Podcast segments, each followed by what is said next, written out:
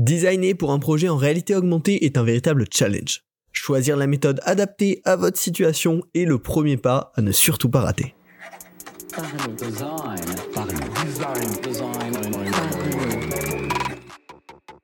La saison 6 de Parlons Design est sponsorisée par la Kakatoes Academy, la nouvelle façon de se former au design.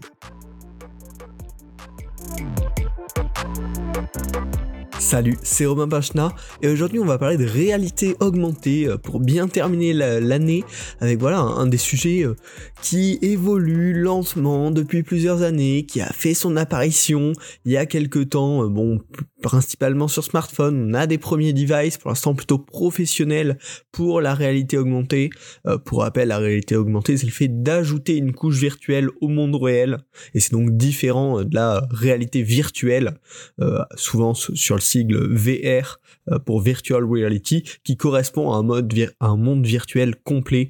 Euh, on a vu bah, notamment avec euh, l'arrivée entre guillemets du métaverse en 2022 et Meta slash Facebook qui ont poussé leur version du métaverse.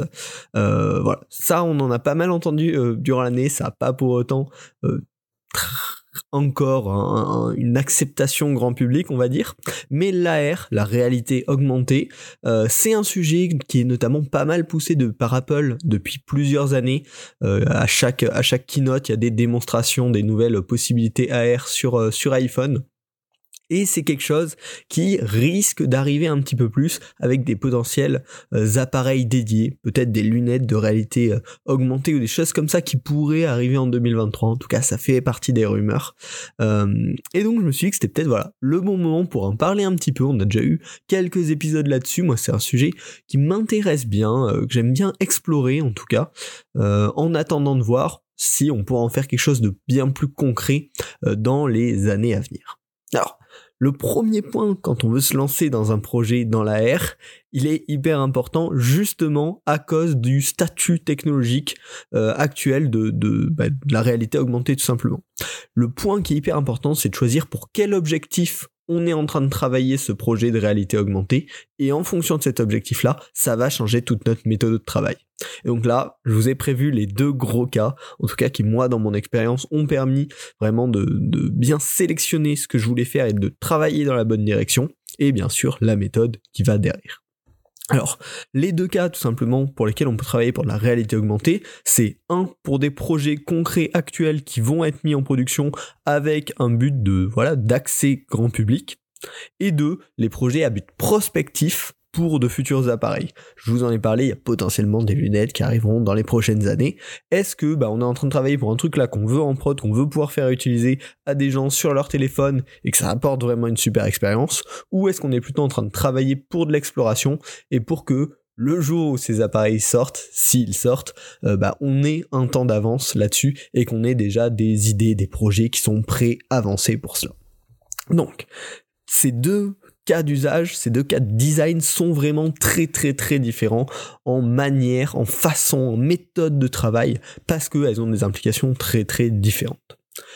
On va commencer par la première partie. Si on veut travailler dans le concret, on veut fournir un service en réalité augmentée à nos utilisateurs, il y a un, premier truc à ne surtout pas oublier, c'est que la plupart des outils sur smartphone sont plus pratiques sans réalité augmentée qu'avec. Que ce soit un jeu, que ce soit euh, du, guidage GPS, que toutes ces choses-là en fait sont l'appareil, le téléphone, le smartphone est prévu pour être utilisé sans réalité augmentée et, et de par ce fait simple là, bah, la plupart des outils, la plupart des usages sont vachement plus pratiques sans réalité augmentée. Euh, quand on parle par exemple du guidage GPS, euh, Google Maps, Apple Maps proposent des fonctionnalités de guidage en réalité augmentée dans la rue. En fait, finalement, utiliser euh, l'appli Maps ou Google Maps avec le plan de guidage est souvent bien, bien, bien plus pratique que utiliser la version en réalité augmentée tout bêtement parce que l'appareil est pensé pour ça et que tenir l'appareil dans sa main en visant le bon endroit où on veut aller, c'est beaucoup de contraintes pour pas grand chose la plupart du temps. Donc ça c'est le premier point extrêmement euh, important. Et par exemple quand je vous dis qu'Apple sur leur appli de, plan ont mis une fonctionnalité de réalité augmentée, ça fait très clairement partie d'un d'un développement prospectif pour leurs futurs appareils de réalité augmentée. Et non pas un usage qu'ils sont en train de pousser au grand public pour dire maintenant avec votre téléphone vous pouvez vous guider via la réalité augmentée et c'est vraiment mieux. Ils le font pas tout simplement parce que c'est faux et qu'aujourd'hui sur un téléphone, c'est bien plus pratique d'être guidé en suivant un plan, en, utilisant sa géolocalisation, etc., qu'en pointant sa caméra sur la rue vers laquelle on veut naviguer, pour de multiples raisons. Donc, quand on veut lancer un projet euh, dans le concret, dans la production immédiate en réalité augmentée, globalement on a deux options.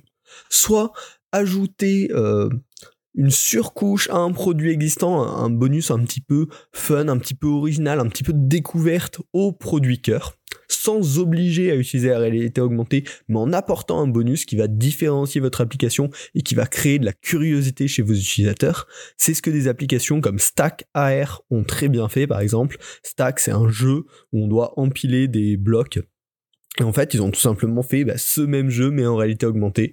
Donc en fait, la tour qu'on est en train de construire, elle est en train de se construire dans notre salon.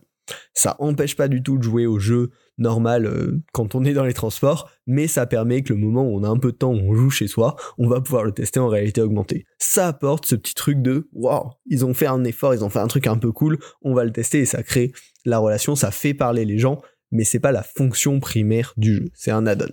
C'est ce qu'on fait aussi des applis comme Skynight, là ça devient un peu plus intéressant, ou Peakfinder, qui sont des applications Skynight pour repérer les étoiles dans le ciel, et Peakfinder pour euh, retrouver les, sommets qui nous entourent quand on se balade à la montagne. Et donc ces deux applications, pareil, ont des fonctionnalités pour apprendre euh, bah, où sont les sommets, où sont les étoiles, comment c'est organisé, etc. Et ont inclus à tout leur panel de fonctionnalités dans l'application une fonctionnalité en réalité augmentée, bah, tout simplement pour pouvoir pointer directement aux étoiles ou aux sommets que l'on recherche dans l'application. Donc voilà, c'est toujours un usage complémentaire à une suite d'outils qui vont venir rajouter euh, soit un, petit, un petit morceau d'utilité hein, pour euh, trouver bah, les montagnes, trouver les étoiles, c'est hyper pratique finalement, la réalité augmentée, ça correspond très bien. Euh, mais voilà, ça vient rajouter cette petite touche qui vient compléter un usage quotidien, on va dire, où on va pas utiliser la réalité augmentée sur notre iPhone. Et après, quand même, sur, les, sur, sur de la production, on a aussi des produits euh, focus AR 100% qui peuvent exister dans des domaines très particuliers, notamment sur la prévisualisation. En fait, des choses qui sont pas du tout faisables sans réalité augmentée sur nos smartphones. Euh, c'est ce qu'a super bien fait Ikea avec Ikea Place, qui permet de placer du mobilier dans son salon en réalité augmentée pour dire, bah tiens, si je voulais mettre euh, tel euh, commode ici, est-ce que ça logerait, à quoi ça ressemblerait, etc. Ou ce qu'a fait WannaKicks, où bah, on peut tester des chaussures, les mettre à nos pieds. Alors là, pareil, c'est la, la qualité d'usage, je sais pas si ça permet de prendre des décisions, mais en tout cas, ça donne une meilleure aperçu de euh, comment on peut porter ces chaussures-là. Il y a des marques qui ont fait ça aussi, avec des lunettes, pour pouvoir tester ces lunettes. Enfin voilà, avec le téléphone, tester des lunettes sur son visage. Voilà, tout ce qui est prévisualisation, là on n'est pas capable de le faire sans réalité augmentée même avec nos smartphones et du coup c'est intéressant de déployer ces features en réalité augmentée même sur un smartphone. Donc globalement, si vous travaillez sur un projet avec un but de production euh, dans les euh, prochains mois, faut s'assurer déjà qu'il n'y a pas de manière plus simple sans réalité augmentée de le développer parce que souvent il y, y, a quand même des manières plus simples. Si c'est le cas, en faire un add-on, mais s'assurer qu'on base pas un produit à 100% sur l'AR, sur un appareil qui est pas du tout dédié à ça. Et également, si vous voulez travailler dans ce domaine, bah, expérimentez très vite avec les technologies en parallèle du design, parce que, bah, pareil, hein, c'est une technologie naissante, il y a plein de contraintes technologiques, de choses qui marchouillent, mais pas hyper bien non plus, si c'est notamment sur la reconnaissance d'objets 3D, c'est des choses où on n'est pas encore parfait, donc il faut très vite expérimenter techniquement pour savoir ce qu'on peut faire en termes de design et créer la meilleure expérience possible. Voilà, maintenant que c'est dit, on va pouvoir passer au deuxième usage, au deuxième but de design qui est quand même un petit peu plus sympa, c'est les projets à but prospectif expérimentaux pour de futurs lunettes. Là, dans ce monde-là, dans ces potentiels mondes-là où on aura des devices dédiés à la réalité augmentée, notre seule interface avec l'information, ce sera euh, bah, la réalité augmentée, parce qu'on n'aura pas d'écran qu'on pourra tenir dans la main, ce sera directement inclus dans la paire de lunettes ou le casque ou ces choses-là. Et donc, bah, on est obligé de tout repenser euh, dans un monde de réalité augmentée. Donc là, on peut vraiment s'amuser parce que bah, déjà, on peut réessayer d'imaginer toutes les expériences qui fonctionnent très bien sur notre téléphone, mais comment on pourrait les réutiliser bah, sur un device qui a pas d'écran, mais juste un dispositif de réalité augmentée. Et là, on peut faire plein de trucs, bah, repenser comment on gère un timer, comment on gère des notifications, comment on gère des messages, comment on gère de la visio, enfin voilà. Tous les outils qu'on a déjà sur notre téléphone, en fait, on peut les réimaginer euh, dans un monde de réalité augmentée. C'est des choses qui, pour l'instant, n'ont pas de sens, vu qu'on a un téléphone qui est dédié à ça et à un usage sans AR, mais qui pourrait avoir du sens dans le cas où on a un appareil basé sur la réalité augmentée dans ce dans ce délire là euh, il y a plusieurs euh, plusieurs choses qui ont été faites sur du grand public, il y a Oscar Falmer qui avait recréé Twitter en réalité augmentée, euh, avec bah, des interactions assez intéressantes, une disposition aussi de l'information particulière spécifique à la réalité augmentée. C'était hyper intéressant. Mais il y a aussi euh, des produits euh, plus spécialisés. Il y a par exemple le casque Lynx qui est, un, bah, qui est pour le coup lui déjà un casque de réalité mixte qui propose d'avoir de la documentation technique euh, en réalité augmentée parce que c'est un casque qui est dédié à ça pour les professionnels. Donc ça paraît comment on le réinvente, comment on vient faire pour que ça cache une partie de la vue mais pas des choses importantes, comment on va gérer les choses importantes qui pourraient se passer derrière, comment on va gérer le mouvement de la personne par rapport à cette documentation technique plein de choses à réfléchir là-dessus. Ou encore, avec des usages plus bêtes, hein, mais une paire de lunettes euh, de réalité augmentée potentielle, certes il y aurait de l'affichage en réalité augmentée, mais on peut, on a plein d'autres moyens d'interagir, que ce soit en touchant les potentielles lunettes, en parlant avec les potentielles lunettes, et bah on peut tout à fait imaginer comment on gérera euh, ces, ces expériences-là aussi. Il y a notamment bah, aujourd'hui les Ray-Ban Stories, donc les Ray-Ban qui ont été faites avec Facebook, qui sont un, pas un device de réalité augmentée, mais un device portatif qui permet notamment de prendre des photos, mais aussi de passer des appels. Et donc, imaginer toutes ces expériences-là, c'est des choses qui pourront servir dans un futur plus ou moins proche quand on aura des devices dédiés à la réalité augmentée. Également, ce qui peut être intéressant euh, quand on travaille dans cet objectif-là, c'est d'imaginer bah, de toutes nouvelles façons euh, de faire les choses de, manière plus contextuelle. Comment bah, justement on va gérer le GPS dans le futur, comment on va gérer euh, les meetings dans le futur avec des potentielles lunettes de réalité augmentée? Est-ce qu'on va voir du coup ses collègues dans le bureau directement? Voilà. On a tout plein de choses à imaginer. Et là on peut se permettre d'être très prospectif, d'imaginer des trucs qui aujourd'hui sur un smartphone n'auraient pas de sens mais qui, euh, dans pour un futur appareil basé sur la réalité augmentée, aurait du sens.